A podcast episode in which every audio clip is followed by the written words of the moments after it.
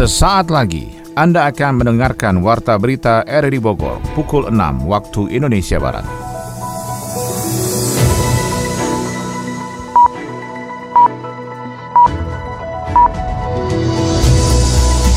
Selamat pagi, kami kembali hadir dalam Warta Berita edisi pagi ini, Selasa 8 Juni 2021. Siaran kami bisa Anda dengarkan melalui aplikasi RRD Play pada perangkat smartphone Anda dan turut disiarkan Radio Tegar Beriman, Kabupaten Bogor, Jawa Barat. Berikut kami sampaikan berita utama. Presiden Joko Widodo meminta sekolah tatap muka dilakukan hati-hati dengan jumlah maksimal kehadiran 25 persen dari total murid. Polresta Bogor Kota menutup akses keluar masuk di pondok pesantren klaster COVID di Bogor Selatan. Kalau yang positif itu kita kita angkut, maka kita harus melakukan treatment bagi yang sehat. Kali Cicero, Desa Sukarasa, Kabupaten Bogor mendadak viral karena aliran sungai tersebut mengandung butiran emas. Dapat emasnya itu dapat satu gram, kadang-kadang dua gram, gimana rezekinya ya? Bersama saya Maulana Isnarto, inilah Warta Berita selengkapnya.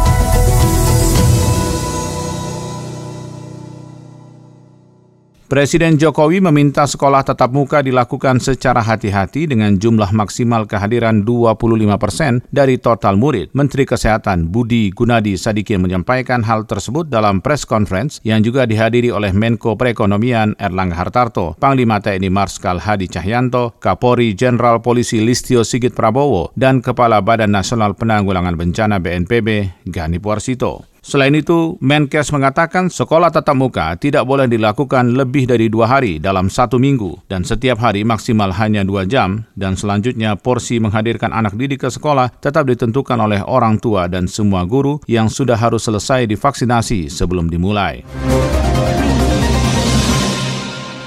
Polresta Bogor Kota menutup akses keluar masuk di pondok pesantren klaster COVID di Bogor Selatan. Sony Agung Saputra melaporkan. Penanganan klaster pondok pesantren di Harjasari berlangsung dari Satgas COVID-19 Kota Bogor dan Polresta Bogor Kota dengan melakukan penelusuran kontak erat santri yang terpapar virus tersebut. Dari laporan Dinas Kesehatan Kota Bogor ada total 428 santri dan pengurus yang dilakukan swab PCR. Rinciannya 164 orang santri putri dan 174 santri putra serta ada pengurus Ponpes Santri Putra sejumlah 42 orang dan pengurus santri putri sebanyak 37 orang. Ditambah 11 orang tukang bangunan yang sedang bekerja di Ponpes tersebut dilakukan swab PCR. Kapolresta Bogor Kota Kombes Pol Susatyo Purnomo Condro mengungkapkan penanganan paparan virus COVID-19 di pondok pesantren itu dilakukan secara menyeluruh untuk bisa memutus mata rantai penyebaran COVID-19. Seluruh santri harus mengikuti proses PCR test agar bisa mengetahui ada tidaknya virus dalam tubuhnya sehingga bisa langsung langsung menelusuri kontak erat yang terpapar. Langkah yang dilakukan Satgas Covid Kota Bogor mapping karena di area tersebut sekaligus tempat tinggal, tempat belajar. Sehingga kita mapping mana tempat-tempat tinggal yang memang terdapat santri yang positif. Dari tempat itu kita mencegah penularan antar santri atau santriwati. Kemarin sudah dilakukan swab seluruhnya. Ya, kita tunggu hasilnya seperti apa dan tentunya kalau memang positif maka kita akan lakukan evakuasi. Kemudian pihaknya juga melakukan penutupan akses keluar masuk pondok pesantren tersebut agar bisa maksimal dalam memutus mata rantai penyebaran virus COVID-19. Petugas bersiaga untuk menjaga semua fasilitas dan aksesibilitas masyarakat yang akan keluar dan masuk pondok pesantren sehingga bisa memantau sekaligus mengawasi pelaksanaan protokol kesehatan di kawasan itu. Sama dengan pihak pondok pesantren, status tersebut kita tutup, kemudian sudah mulai kita lakukan pemilahan di dalam. Kalau yang positif itu kita kita angkut, maka kita harus melakukan treatment bagi yang sehat.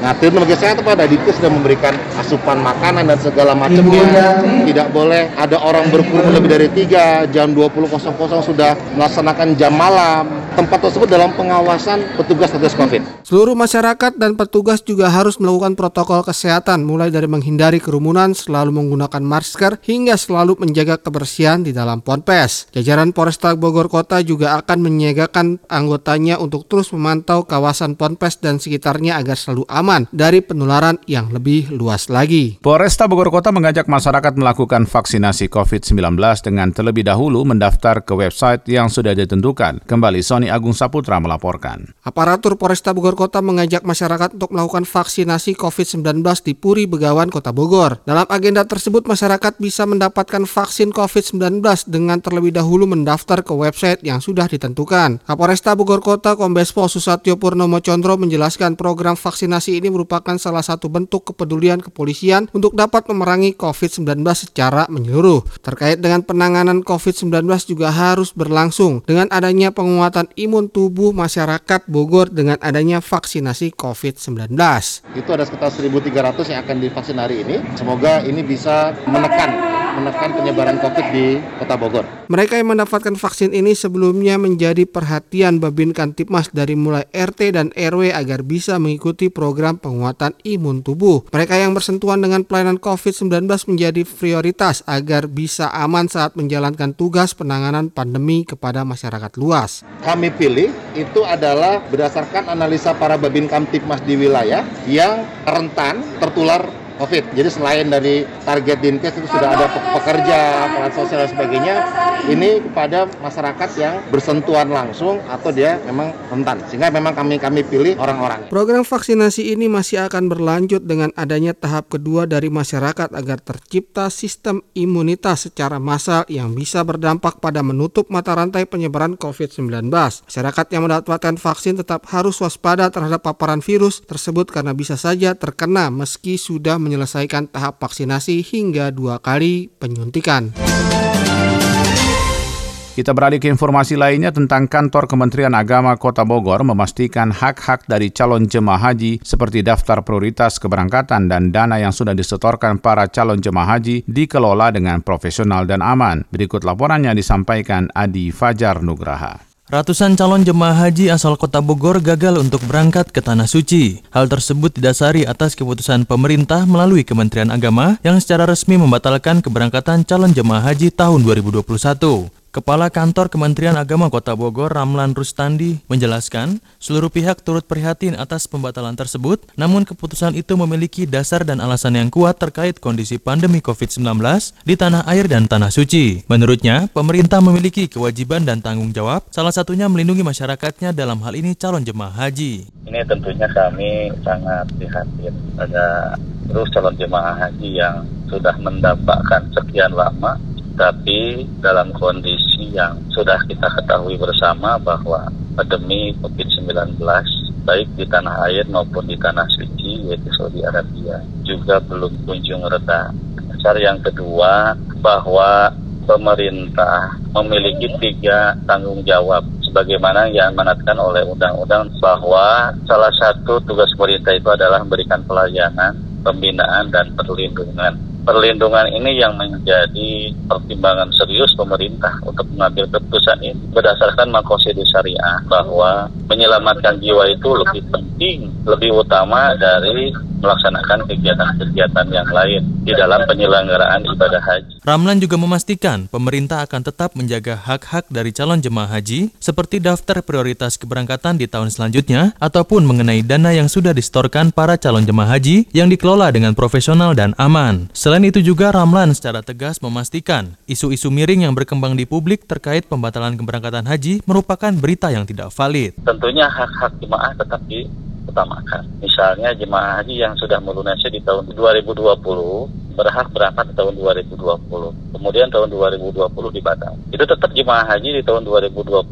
pun sama. Artinya jemaah yang sudah melunasi di tahun 2020 menjadi prioritas untuk di tahun 2022. Yang kedua, dana setoran awal aman karena dikelola oleh Badan Pengelola Keuangan Haji oleh pemerintah dijamin setiap jemaah untuk tetap bisa mengambil hak-hak. Atau misalnya ada jemaah yang sudah melunasi mau mengambil setoran lunas silahkan. Itu dananya bisa kami proses.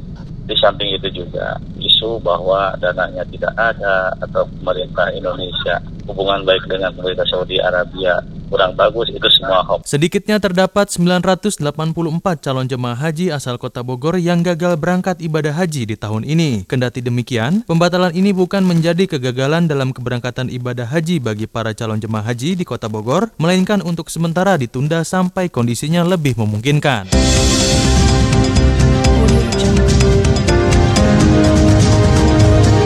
Anda tengah mendengarkan Warta Berita RRI Bogor. Kali Cisero, Desa Sukarasa, Kecamatan Tanjung Sari, Kabupaten Bogor, Jawa Barat mendadak viral karena aliran sungai tersebut diketahui mengandung butiran emas. Berikut penelusuran Yofri Haryadi. Kali Cisero, Desa Sukarasa, Kecamatan Tanjung Sari, Kabupaten Bogor mendadak viral lantaran aliran sungai tersebut diketahui mengandung butiran emas. Lokasi sungai yang berada di pelosok dan sulit dijangkau dari jalan utama Cariu, Tanjung Sari itu pun diketahui mengandung butiran emas pasca terjadinya banjir bandang di aliran sungai tersebut. Salah seorang kepala dusun Ciserok, Zainuddin, mengungkapkan diduga butiran emas berasal dari material lumpur dari Gunung Subang yang berbatasan dengan wilayah Kabupaten Bogor dan Cianjur. Cianjur. Tahun 80-an Pak, Alhamdulillah ini baru ketemu emas di sini. Sebenarnya orang sini nggak tahu ada bahwa ini mengandung emas. Yang Alhamdulillah dari orang Tasik ke sini pada e, ngambil mendeplang emas baru orang Sukarsa tahu bahwa di sini banyak emasnya. Dari alunan Sungai Cisero ini, alhamdulillah warga dari desa kami yang mencari nafkah di sungai ini. Di antaranya ya ada yang dapat emasnya itu dapat satu gram, kadang-kadang dua gram, gimana rezekinya ya. Ada yang dapat 500 mili, paling sampai juhur gitu dia udah pada pulang. Alhamdulillah. Pokoknya sekitar kadang-kadang ratusan orang. Pak. Masalahnya dari kampung Cigarukak sampai kampung Pangkalan, Pasir Angin, Pangkalan satu sampai Bundar itu pada ngambil. Dari desa Sukarasa ke desa Tanjung Rasa banyak yang ngambil. Selain memberikan harapan baru bagi warga untuk sejahtera, hasil mendulang emas di bibir sungai Ciserok itu pun dipastikan menjadi destinasi baru untuk pariwisata. Salah seorang pendulang emas, Hasbuloh, mengatakan pernah ada warga yang berhasil mengumpulkan bulir-bulir emas hingga sebesar biji jagung. Harga per gram olahan emas mentah dijual Rp350.000. Ada yang se biji apa tuh jagung ada sekitar 1 gram setengah. Kalau sekarang 350 per gram. Ya ini sekitar 2 gram 2 gram setengah ya. 2 gram sekitar 2 gram setengah 600 700an ya waktu-waktu senggang lah gitu kalau udah ada pekerjaan di sawah baru mas banyak warga yang mencoba untuk membuktikan dengan berbondong-bondong mendatangi lokasi Kali Ciserok Tanjung Sari Bogor dan tidak sedikit juga yang menilai apabila cara tersebut dilakukan agar harga tanah di wilayah tersebut naik dan terjadi pergerakan modal. Penggunaan merkuri dalam pengolahan emas di wilayah tersebut juga akan menjadi ancaman bagi kelestarian lingkungan. Para petani dan warga di Kecamatan Cariu dan Jonggol, Kabupaten Bogor bergembira seusai usulan pembangunan Waduk Cijurai di Kecamatan Cariu, Kabupaten Bogor direalisasikan. Kembali Yofri Haryadi melaporkan. Para petani dan warga di Kecamatan Cariu dan Jonggol Kabupaten Bogor bergembira setelah usulan pembangunan Waduk Cijurai di Kecamatan Cariu Kabupaten Bogor direalisasikan. Tingginya serapan anggaran untuk pembangunan waduk tersebut dijelaskan Wakil Bupati Bogor Iwan Setiawan tidak akan sanggup jika mengandalkan dana APBD kabupaten saja. Ada sekitar 9.000 hektar lahan pertanian dan hortikultura produktif serta ratusan kelompok tani di Jonggol dan Cariu Kabupaten Bogor berharap dengan terbangunnya Waduk Cijurai tidak akan terjadi lagi gagal panen, terutama saat musim kering berkepanjangan seperti beberapa waktu lalu. Upaya lobi dalam pembangunan waduk bernilai puluhan miliar rupiah itu pun dilakukan pemerintah Kabupaten Bogor bersama DPR RI dan Kementerian PUPR untuk melanjutkan rencana pembangunan enam waduk anti kekeringan yang diusulkan Bupati Nurhayanti terdahulu. Dalam paket kerja enam waduk anti kekeringan di sentra pertanian, konstruksi waduk Cijurai diperkirakan memakan lahan seluas 70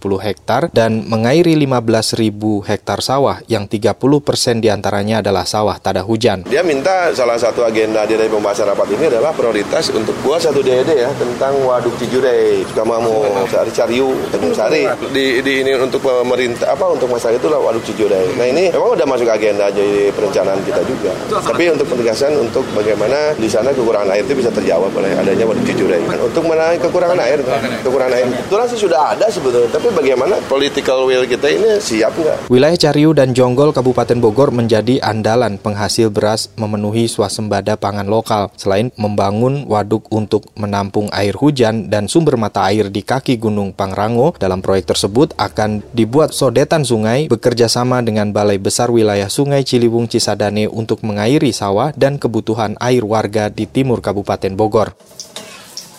Dek, tolong ibu beliin beras ke warung ya. Iya bu, bentar lagi tanggung main game ini. Dek, tolong bantu bapak angkat pindahkan lemari dek. Iya iya, bentar pak, lagi bikin konten video dulu. Dek, makan dulu ini. Baksonya udah dibeliin juga. Cepet makan. Sabar kenapa kak? Ade lagi chattingan dulu sama teman. Wah, netizen lagi rame nih. Komen di IG-nya si selebgram. Ikutan ah. Woi, kalau nyebrang jangan lihat HP dong. Untung nggak ketabrak. So, sorry bang, sorry bang. Menggunakan gadget bisa menjadi hal yang menyenangkan. Namun jangan sampai gadget menyita waktu dan perhatian terhadap lingkungan sekitar. Apalagi sampai mencelakakan diri kita. Pemkot Bogor mempercepat pembahasan revisi Perda RT RW tahun 2011-2031 untuk percepatan pembangunan berkelanjutan dan peningkatan ekonomi daerah. Adi Fajar Nugraha melaporkan. Pembahasan revisi Peraturan Daerah Kota Bogor tentang Rencana Tata Ruang Wilayah Kota Bogor tahun 2011-2031 masih terus berlanjut. Kepala Bapeda Kota Bogor Rudi Masuri menjelaskan, revisi Perda RT RW akan menyesuaikan dengan kebijakan yang diambil dari pusat dan provinsi, sementara daerah harus tetap mengakomodir. Beberapa proyek strategis nasional yang dibangun di wilayah Kota Bogor pun akan menyesuaikan dengan proses pembangunan berkelanjutan pada tingkat nasional kepada daerah yang didasari oleh beberapa faktor. Peninjauan kembali terkait terkait dengan rencana tata ruang wilayah 2011-2031 didasarkan pada faktor eksternal dan faktor internal. Faktor eksternal yang mendasari adalah perubahan kebijakan-kebijakan dari pusat maupun dari provinsi terkait dengan hal-hal yang menyangkut kota Bogor. Sebagai contoh, di nasional ada kebijakan yang sudah ditetapkan dalam rencana induk transportasi Jabodetabek terkait dengan LRT yang menyambung dari Cibubur ke Baranang Siang di Perda 8 2011 belum ada ini kita akomodir. Kemudian perubahan bagaimana Bogor Auto Ring Road yang awalnya di aturan Menteri PU pada saat itu belok ke Yasmin, kemudian saat ini kan pada dasarnya lurus ke Salabenda. Nah ini kemudian kita akomodir dalam perubahan revisi ini. Kemudian Bocimi, kemudian double double track sebagai program strategis nasional yang sebelumnya tidak ada, ini kita akomodir sebagai bagian dari kebijakan-kebijakan eksternal yang mempengaruhi. Sementara dari faktor internal, Rudi menjelaskan pemerataan pembangunan dalam Perda RT RW pun terus didorong sehingga tidak terpusat di tengah-tengah saja. Seluruh wilayah di enam kecamatan Kota Bogor pun akan dikembangkan menjadi wilayah yang maju dan memiliki potensi ekonomi dengan melihat kearifan lokal dari masing-masing wilayah. Dari sisi internal ada beberapa hal yang kita coba upayakan, di mana kita lebih banyak menahan yang di tengah, coba mendorong dan mendistribusikan ruang ke wilayah-wilayah yang lain. Dan secara struktur, sebenarnya kita tidak merubah struktur wilayah, di mana dalam Perda 8 2011 tetap ada lima wilayah pelayanan. Nah, di RT RW peninjauan kembali ini tetap ada lima wilayah pelayanan, di mana masing-masing wilayah pelayanan ini kita dorong sesuai dengan perkembangan dinamika yang ada juga di sekitarnya. Pemkot Bogor terus mempercepat pembahasan revisi RT RW bersama legislatif untuk mengakselerasikan pembangunan dan pertumbuhan ekonomi. Kota Bogor pun saat ini telah mendapatkan sejumlah julukan seperti Heritage City, Smart City, maupun Green City, dan hal ini juga bisa menjadi pemantik potensi ekonomi kreatif untuk dikembangkan. Kita beralih ke informasi ekonomi tentang Menko Ekonomi Erlangga Hartarto mengungkapkan ekonomi Indonesia bisa tumbuh hingga 8 persen di kuartal kedua tahun 2021. Dana pemulihan ekonomi nasional yang sudah digelontorkan pemerintah sebanyak 209 triliun dari total 699,43 triliun. Informasi tersebut terangkum dalam Warta Ekonomi bersama Adi Fajar Nugraha. Demi memulihkan ekonomi masyarakat di tengah pandemi, pemerintah menyiapkan dana pemulihan ekonomi nasional atau PEN yang besar besarnya mencapai 699,43 triliun rupiah. Menko Perekonomian Airlangga Hartarto menyatakan saat ini realisasi penyaluran dana PEN mencapai 29,9 persen. Jumlah realisasi sudah naik 86,7 triliun rupiah daripada realisasi penyaluran di kuartal 1 2021 yang sebesar 123,20 triliun rupiah. Bila di total, Dana PEN yang sudah digelontorkan pemerintah sebanyak 209 triliun rupiah dari total dana PEN yang dianggarkan sebesar 699,43 triliun rupiah. Ia melanjutkan sejauh ini realisasi terbesar dilakukan pada sektor insentif usaha yang sudah mencapai 79,9 persen dari seluruh pagu yang dianggarkan. Sementara realisasi PEN di sektor pelindungan sosial mencapai 39,2 persen, setelah itu di sektor program prioritas mencapai 28 persen. Lalu untuk dukungan korporasi realisasinya sudah 21 persen, kemudian paling kecil realisasinya untuk sektor kesehatan sebesar 18,8 persen.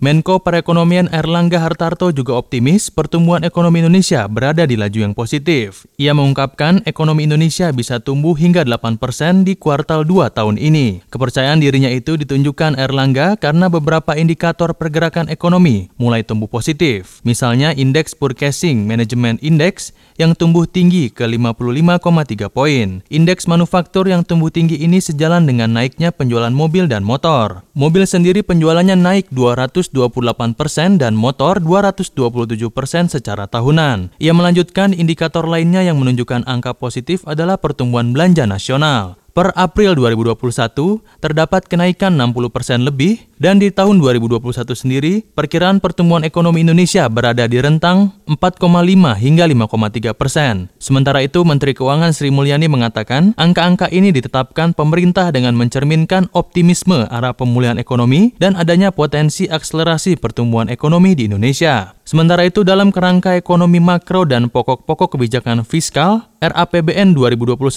RAPBN 2022, pemerintah memproyeksikan pertumbuhan ekonomi mencapai 5,2 hingga 5,8 persen di tahun depan. Dari dunia olahraga, pengurus cabang Federasi Olahraga Pentak Indonesia FOPI Kabupaten Bogor akan mengembangkan cabang olahraga pentak sebagai olahraga prestasi. Berikut laporan Ermelinda.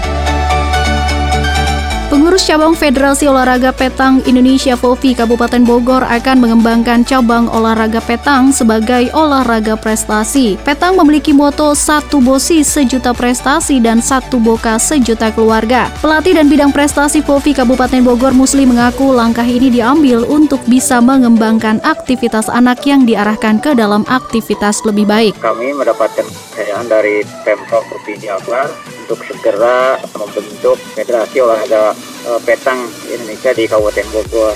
Alhamdulillah dengan tentu pemangku kebijakan dari KONI Kabupaten Bogor beserta juga pihak-pihak terkait yang mendukung kami sehingga terbentuklah pengurusan tahun 2017 kebetulan menjelang diadakannya Pekan Olahraga Daerah 2018 di Kabupaten Bogor. Setelah terbentuk kepengurusan, kemudian kami mendapatkan support luar biasa dari KONI Kabupaten Bogor serta pemerintah daerah Kabupaten Bogor yang alhamdulillah sarana prasarana kemudian lagi juga persiapan kami di Porda uh, cukup luar biasa. Kami memperoleh juara umum di babak kualifikasi Porda tahun 2018 mengembangkan peta Kabupaten Bogor melalui beberapa kegiatan yaitu sosialisasi ke setiap uh, wilayah kecamatan. Petang termasuk olahraga sederhana yang mudah dilakukan di mana saja. Selain untuk kebugaran, tentunya sudah mengacu pada olahraga prestasi. Musli berharap program pelatihan guru olahraga pun segera dilaksanakan dengan mengusung satu sekolah, satu lapangan, satu wilayah, satu pusat pembinaan dan pusat pembentukan atlet untuk Kabupaten Bogor. Pembinaan guru-guru olahraga di Kabupaten Bogor yang kami menjadi sasaran pokok utama itu pun dibantu juga fasilitas oleh Dispora Kabupaten Bogor. Alhamdulillah dengan sosialisasi yang sampai ke 40 kecamatan itu sasaran yang terbaik adalah melalui dinas pendidikan itu kepada guru-guru olahraga yang ada di setiap kecamatan. Nah itu pun menjadikan suatu uh, modal dasar awal untuk meminimalisir atlet Kabupaten Bogor soal dibentuknya pelajar-pelajar klub-klub pelajar di tiap kecamatan. Alhamdulillah 15 klub sudah terbentuk dan dua kali persiapan for itu kami mendapatkan dari klub-klub tersebut yang hasil daripada sosialisasi itu. Akan ada 12 atlet yang diturunkan pada Porprov mendatang dan pihaknya akan mengikuti 11 nomor yang akan dipertandingkan. Sebagai pengurus Pengprov Povi Jabar, ia terus bersemangat dan tidak akan berhenti melakukan hal yang baik terutama dalam pengembangan olahraga yang paling utama mengarahkan karakter bagi generasi muda melalui olahraga.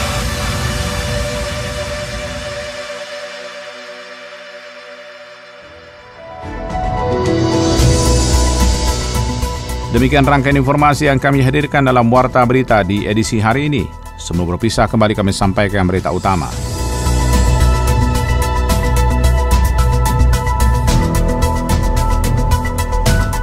Presiden Joko Widodo meminta sekolah tatap muka dilakukan hati-hati dengan jumlah maksimal kehadiran 25 persen dari total murid. Polresta Bogor Kota menutup akses keluar masuk di pondok pesantren klaster COVID di Bogor Selatan. Kali Cicero, Desa Sukarasa, Kabupaten Bogor mendadak viral karena aliran sungai tersebut mengandung butiran emas. Saudara, siaran ini bisa Anda dengarkan melalui podcast kami di Spotify, Anchor, Potel, dan Google Podcast. Mewakili kerabat kerja bertugas, saya Maulana Starto mengucapkan terima kasih atas perhatian Anda. Selamat pagi, sampai jumpa.